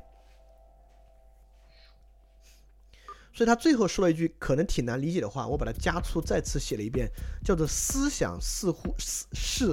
完蛋了，思想似乎就是一个思想者”。所以这句这句话该怎么去理解呢？就是。如何说思想本身就是一个思想者？我我想啊，但这只是我的观点。他的意思也许说，思想过程其实就是思想者产生的原因，不是因为有思想者因此可以思想。因为什么叫思想？思想就是一个辨别决策过程，其实是先有辨别决策的需要和机制，才产生了辨别和决策这个主体的感受。其实这就是一个很现代的自我的感受。所以从这点我们可以看出，我们视觉，我们刚才还记得那个盲点试验吗？盲点试验包括包括那个变化盲和注意力盲。我们发现填充现象存在。我们总认为填充是为了我嘛？我为了产生连续性而填充，不是。填充是为了某个情境和事情。我们是在不断的做各种各样填充，填充的整合感产生了自我。所以填充的目的不是为了我，而是为了这个事情本身。这就是自我产生，所以自我其实并不是一个相当连续、相当稳固的事情。恰恰它来源于我们持续性的对对这个外界的一种整合性的这个解释作用。而我们知道，这种解释其实也不是一个什么灵魂在解释，呃，或者说我们从科学上讲，它更有可能是大脑在解释。我们大脑作为这个蛋白质的物理结构，包括这个神经网络的连接结构，是不会随时随地发生很大变化的。因此，在这个情况之上，这种物理的稳定性啊，其实是自我稳定性的物理来源，就是这种解释稳定性的物理来源。连续解释的整合感呢，就产生了自我。在这种情况之下。意识是不是副产品？我不敢说啊，但我倾向于认为自我是个很大的副产品。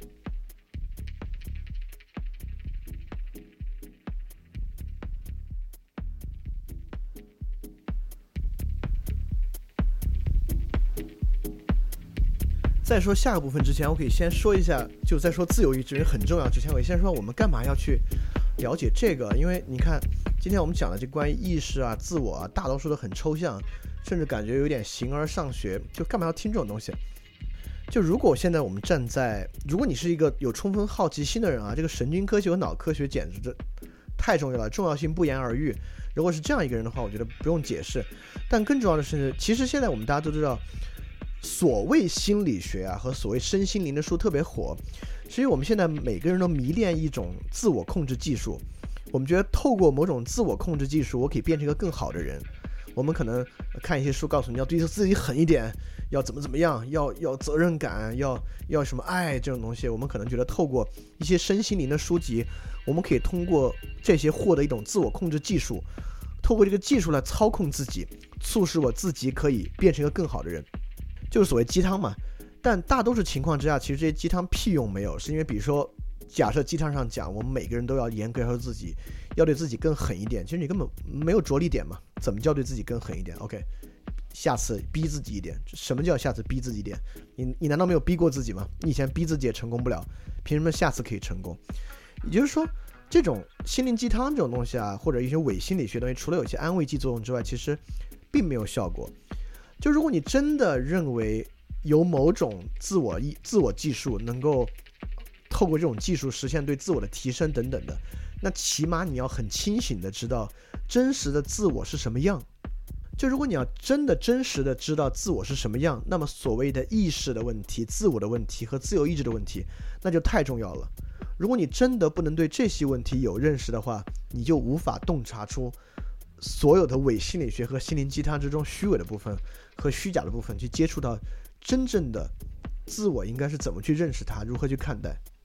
首先是一个几乎永远的争论，就是决定论与自由意志理论的争论。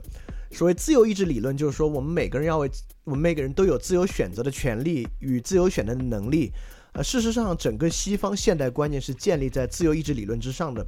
我们可以想一个问题啊，假设是决定论的，而不是自由意志论，也就是命定论的，那我们为什么要惩罚犯罪分子？因为犯罪分子从出生开始，他犯罪就已经是命定的了，而且不是他自己可以选择的。那我们在这个情况之下惩罚他，岂不是特别不近人情？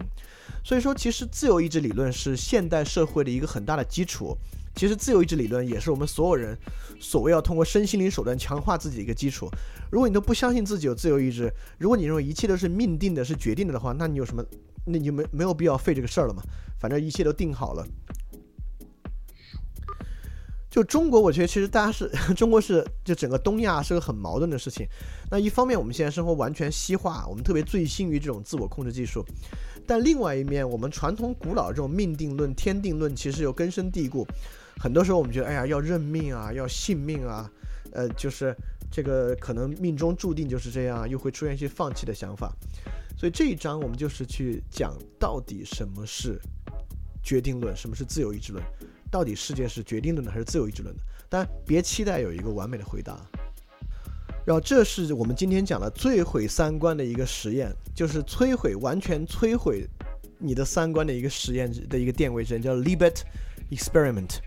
这里面我们看有两个，这是一个波形，这个 EEG 就是图中带到你头上的这个脑电波的这个电位。所以 EEG 我们检测到两个电位，一个是 Rise of RP，RP 是一个动作准备电位。在这个时候，其实我们检测是的是一个人按下按钮，他就按下电钮，脑电波的活动。W 部分是 aware of intention，就是你自己意识到我要去按电钮的这个动作。但是从横轴上我们就可以看出，这个 race of RP 是在 W 之前的，比 W 超前了大百大概三百毫秒的样子。这说明什么呢？我为大家简单的翻译一下，说明你先产生了按电钮的动作，再产生了我要按电钮的意识。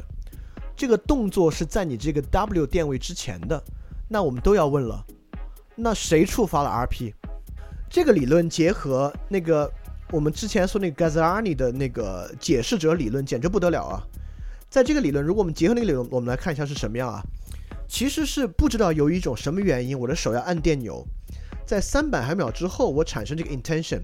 这个 intention 其实是左脑的一个解释，他解释了，就像那个裂脑人去解释为什么铲子出现一样。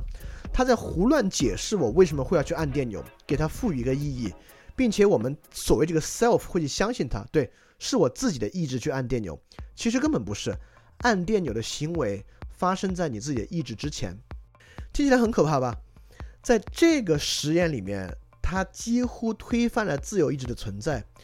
在这个实验之下，其实真的没有自由意志存在，这个 race of RP 是已经在那里的，但是至少实验者本身。说了另外一个东西，他确实在实验中能检测到另外一个现象，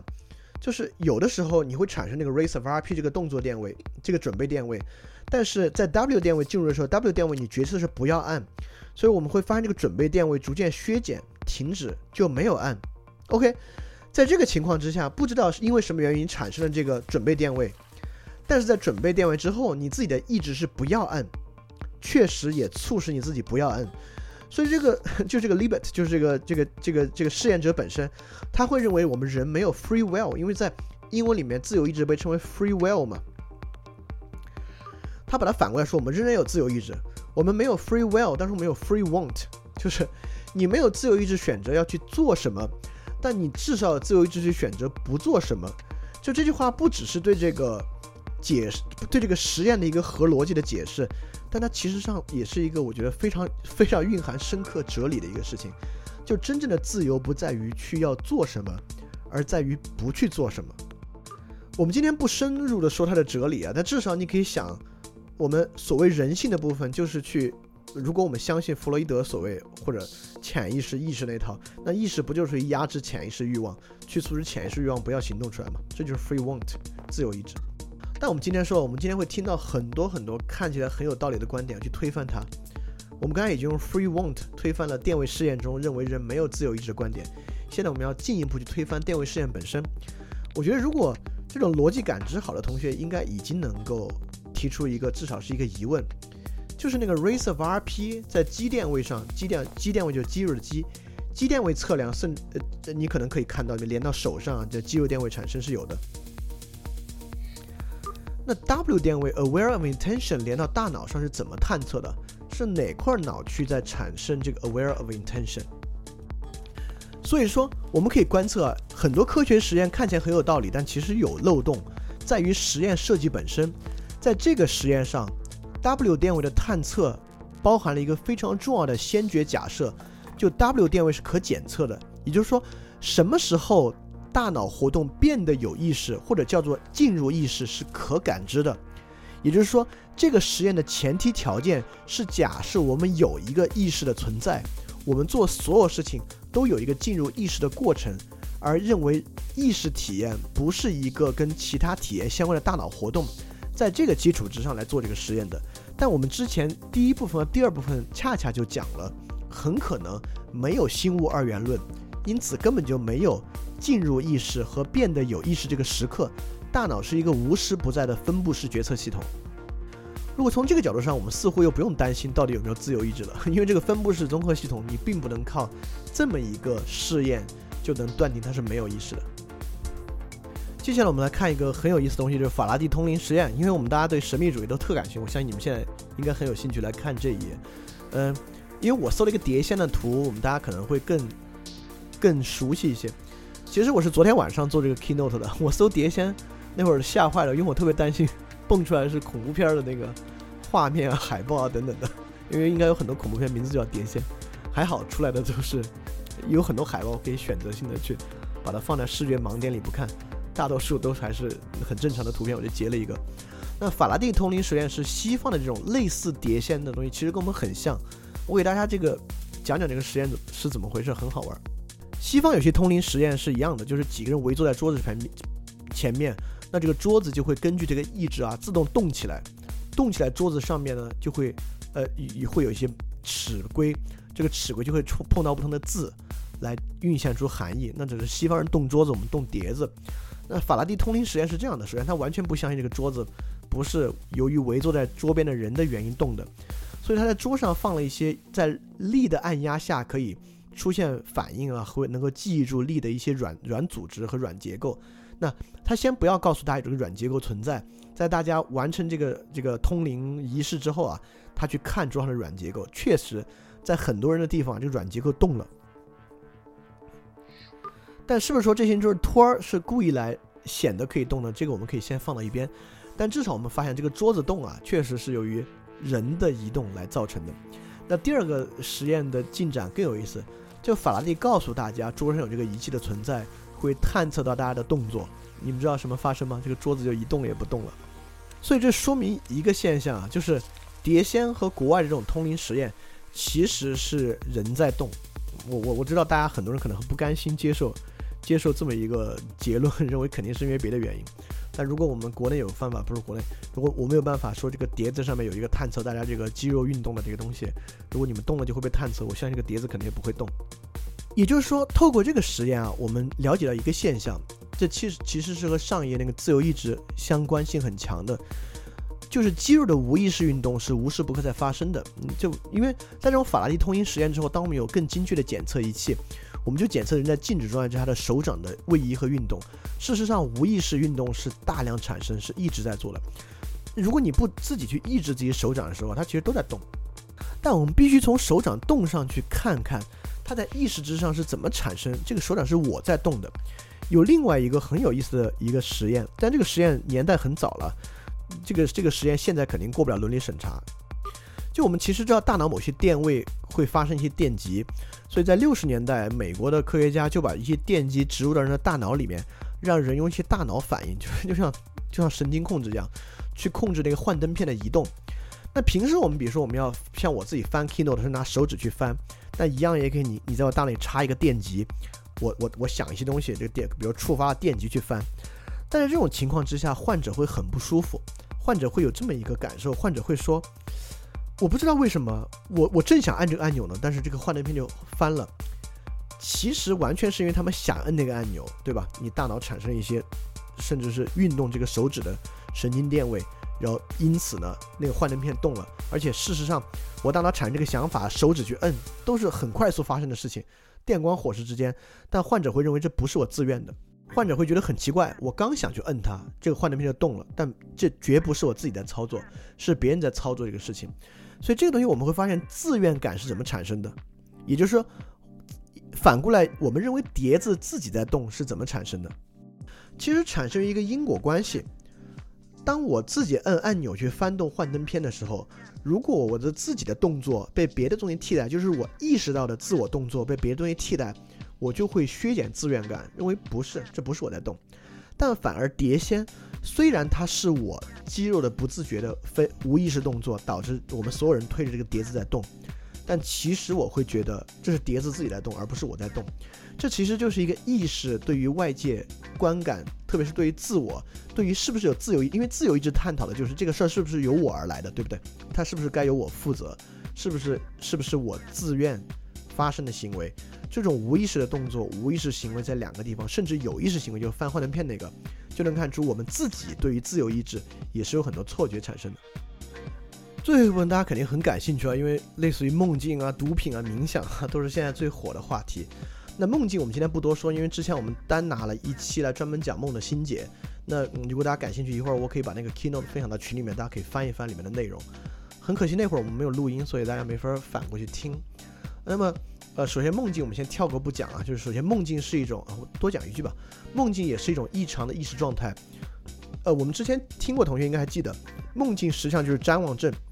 强烈的视觉幻觉、无定向性和对于运动神经的无法控制所产生某种谵妄症，所以是一种幻觉现象。所以说梦境其实就是一种很特殊的在 REM 就快速动眼睡眠周期的一种异常的意识状态。在这种意识状态之下，自我感开始由于定向感产生疏离。所以你看，定向感与连续性可能很有关。你也会发现梦境不是连续的，你也会觉得，呃，我我一会儿到这儿了，一会儿到那儿了。但在梦里面，视觉是非常发达的，就梦里面的基础刺激就是视觉刺激，所以会会产生大量的视觉幻觉。所以梦其实是一种神经的异常状态，这种神经异常状态带来一种异常的意识状态，就是一种自我的一种非定向的自我状态，一种自我的丧失啊等等的的一种极大的幻觉。那我们今天主要讲毒品跟冥想。就上图是著名作家这个赫胥黎。赫胥黎就是写那个《美丽新世界》的那个，但是其实原书叫《Bravery New World》，其实直译应该翻《勇敢新世界》，不知道为什么翻《美丽新世界》。就上面那句是赫胥黎的遗言，就是试试 LSD 一百毫克基注射，嗯，我觉得是这样。然后赫胥黎很快就死了，呃，当然不是因为注射 LSD 死的，吸毒过量死。但赫胥黎是长期使用 LSD 的一个人，在《美丽新世界》里面，在那个世界里面，其实有一种快乐注射剂，如果你觉得不快乐，我就给你打一针。这可能来源于赫胥黎长期使用 LSD 的体验。下图就是 Albert Hoffman，就是 LSD 的发明者，写了那本著名的书《LSD：我那顽皮的孩子》。就是赫胥黎就是通过他接触到 LSD 并长期吸食 LSD 的。但这 Albert Hoffman 他自己当然吸食过很长一段时间 LSD，还有一次著名的骑自行车的体验，这个大家可以自己去看那本书。然后这他自己说的，他在使用了一段时间 LSD 之后，他就说 I know LSD，嗯，就像那本那句话 I don't need to take it anymore，maybe when I die like Aldous Huxley，就他他之后就停止服用 LSD 了。虽然他认为 LSD 确实带给他很很爽很爽的体验，所以我们听到很多人说，呃，我们应该其实我们在日常生活中没有听到，我们至少看到过很多缉毒的电影等等的带来毒品之下的体验。那毒品其实有两种。就一种毒品是没有什么致幻性的，类似于海洛因啊等等的，就是这种毒品会刺激你的中枢神经，就 limbic system，你的边缘系统能够迅速分泌大量多巴胺，让你非常非常爽。那另外一些毒品，类似于大麻、LSD 和安非他明型的毒品，它其实会产生幻觉。那如果前一种毒品像海洛因那种，我们就肯定跟我们今天的主题没有关系。但这种呃致幻的毒品，其实跟今天讲的事情就很有关系。因为在大麻或 LSD、S LSD 的情况之下，我们是进入一种异常的意识状态。透过这种异常的意识状态，其实我们是可以感觉到意识是个什么样的东西的。首先，我们至少可以知道一个很基准的一点，就意识是一个物理性行为。也就是说，如果我们认为有灵魂存在的话，你吸了大麻 LSD 又没有改变你的灵魂，为什么你会不一样，对吧？我们知道这种东西其实不外乎就是分泌了一些让你脑子反应不一样的东西。我不知道大家记不记得，就是很多毒品，其实很多致幻毒品其实是促使你大量分泌乙酰胆碱。如果你们还记得的话，我们讲梦的心解那章，人在睡眠的时候就是分泌乙酰胆碱量比平时要大，对不对？所以说，其实。在致幻情况之下，它其实幻觉跟睡眠幻觉是有很相似的部分，是通过乙酰胆碱推动的大脑过程。如果你们感兴趣，一会儿我发梦的心解，你们可以再看看乙酰胆碱是怎么推动大脑产生视觉幻觉的。所以在这个情况之下，这种致幻剂毒品一般会让人产生这种放松，就是，呃，让你的感知变得简单，就你现在不再存在复杂的逻辑性的逻辑感知。在这种简单感知之下，你的愉悦性提高。所以，我们嗯，如果大家有一点点理解的话，我们知道很多人抽大麻都呵呵呵傻乐，就他非常容易笑，然后可能性快感增强啊等等的。包括大麻有一个很重要的东西，就是时间流逝变慢。就很多抽大麻的人都会感觉时间变得很慢。如果从外部观察他的行为，就会发现他其实他其实自己在以很慢的动作运动。所以从这点我们也可以看出。比如说，我们其实每个人，我们正常人都有相似的时间的连贯性和相似的时间速度的体验。就我们在大多数情况之下，认为时间流逝的速度是，我们可以称之为正常。但是在这种毒品体验之下，时间流逝是大大变慢的。所以我们不外乎透过毒品，我们想发现的是，毒品促使神经递质分泌异常，神经递质分泌异常直接会从各个不同的维度改变你的意识。它会让你的时间意识发生改变，让你的这种思维的意识发生改变，让你的视觉产生幻觉等等一系列的事情。透过这个，我们其实想说的也是，呃，重新去想心物二元论等等的这一点啊，和神经剧场的观点，其实能看到，呃，很其实意识是很容易被操纵的。它可能就受几十毫克的某种液体就能够完全改变你的某种意识状态，所以你正常情况之下这种很稳固的意识啊，其实难能可贵。你身体维持平衡态，呃，在日常情况之下，在清醒状态之下，延续这种正常的意识。呃，我倾向于不在这点上认为大脑会产生某种意识区域和某种连贯性。就 LSD，我们知道是一个比大麻会更效力更强的某种这种致幻剂毒品。就乔帮主乔布斯在年轻的时候去印度啊，他们那会儿搞那种反战运动啊，其实大家都大量吸食 LSD 或大麻等等的东西。直到美国现在很多州大麻已经合法化了，我们可以在美国一些地方合法的感受到这种意识的异常状态。那么我们也知道，远古时期很多宗教体验和神秘体验，实际上就是毒品带来的。之后还真有人做过实验，就美国有一个牧师，他本身也是一个科学家，他在周五弥撒中给神学院学生服用了药丸，其中一半人是安慰剂，另外一半人是一种墨西哥的致幻毒素，十个人十个人，也就是说，在。服用安慰剂的人里面，其实很多人有很轻微的宗教体验，因为他也吃了个药嘛，可能引引发出一些潜意识，或者不不不能叫潜意识，引发出一些暗示。但是在服用那个墨西哥致幻毒素的人里面，有八个人报告有非常强烈的这个宗教体验。所以说，我们很多听说宗教中产生的某种神秘体验，我因为我们马上会说到冥想，那至少我们知道这种体验呢，其实也是一种神经状态。因为我我我们肯定会去想这种宗教体验或者神秘体验是否来源于超自然力量等等的，但是如果我们真的能用墨西哥致幻毒素去重现和复现这种宗教体验的话，那至少不管超自然力量是怎么作用于我们的，以及作用我们的意识的，那它至少即使是超自然力量，比如说是墨西哥致幻毒素分泌的神经递质，那至少超自然力量促使你产生宗教体验，也促也是应该促使你分泌的相应的神经递质来产生这种想法。所以透过这个，我们刚好来说到冥想，是因为其实这本书的作者本人是那种很喜欢冥想的人，他做了大量的冥想实践，所以他对冥想当然是有很很积极的看法。当然，呃，有有有自己其实没有这个体验，而且确实有德国非常非常严肃的一个神经学家叫 Tania Singer，就 Tania Singer，大家如果对神经科学感兴趣，可以搜一下，他与我国某位不能说名字的高僧关注甚密。但那个高僧是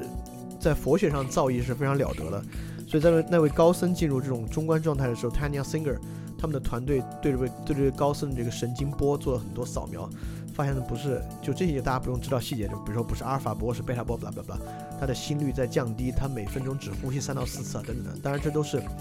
是极端不寻常的这个身体状态，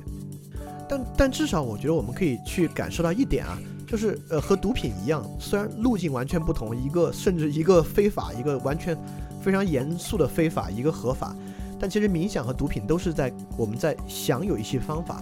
来改变我们自己的神经状态。也就是说，如果你真的想透过某种技术改造自己的话，我觉得你要么铤而走险去搞点 LSD 或大麻，但我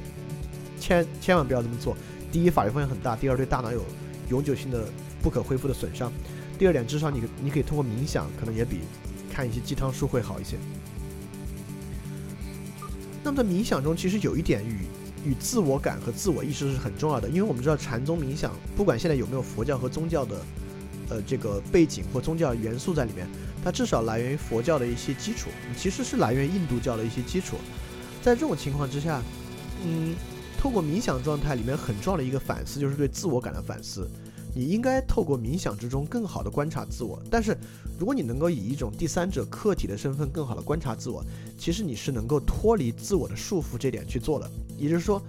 我们知道为什么冥想你要全神贯注啊，需要去关注到一些平时不太容易关注的地方。如果我们还能记得之前大卫休谟提出的自我的观念，就自我就是一个连贯的感受数，就这种基数概念的话，我们现在先不说基数概念对不对，但我们以它来做一个比喻。也就是说，冥想真的能够促使你脱离基数状态。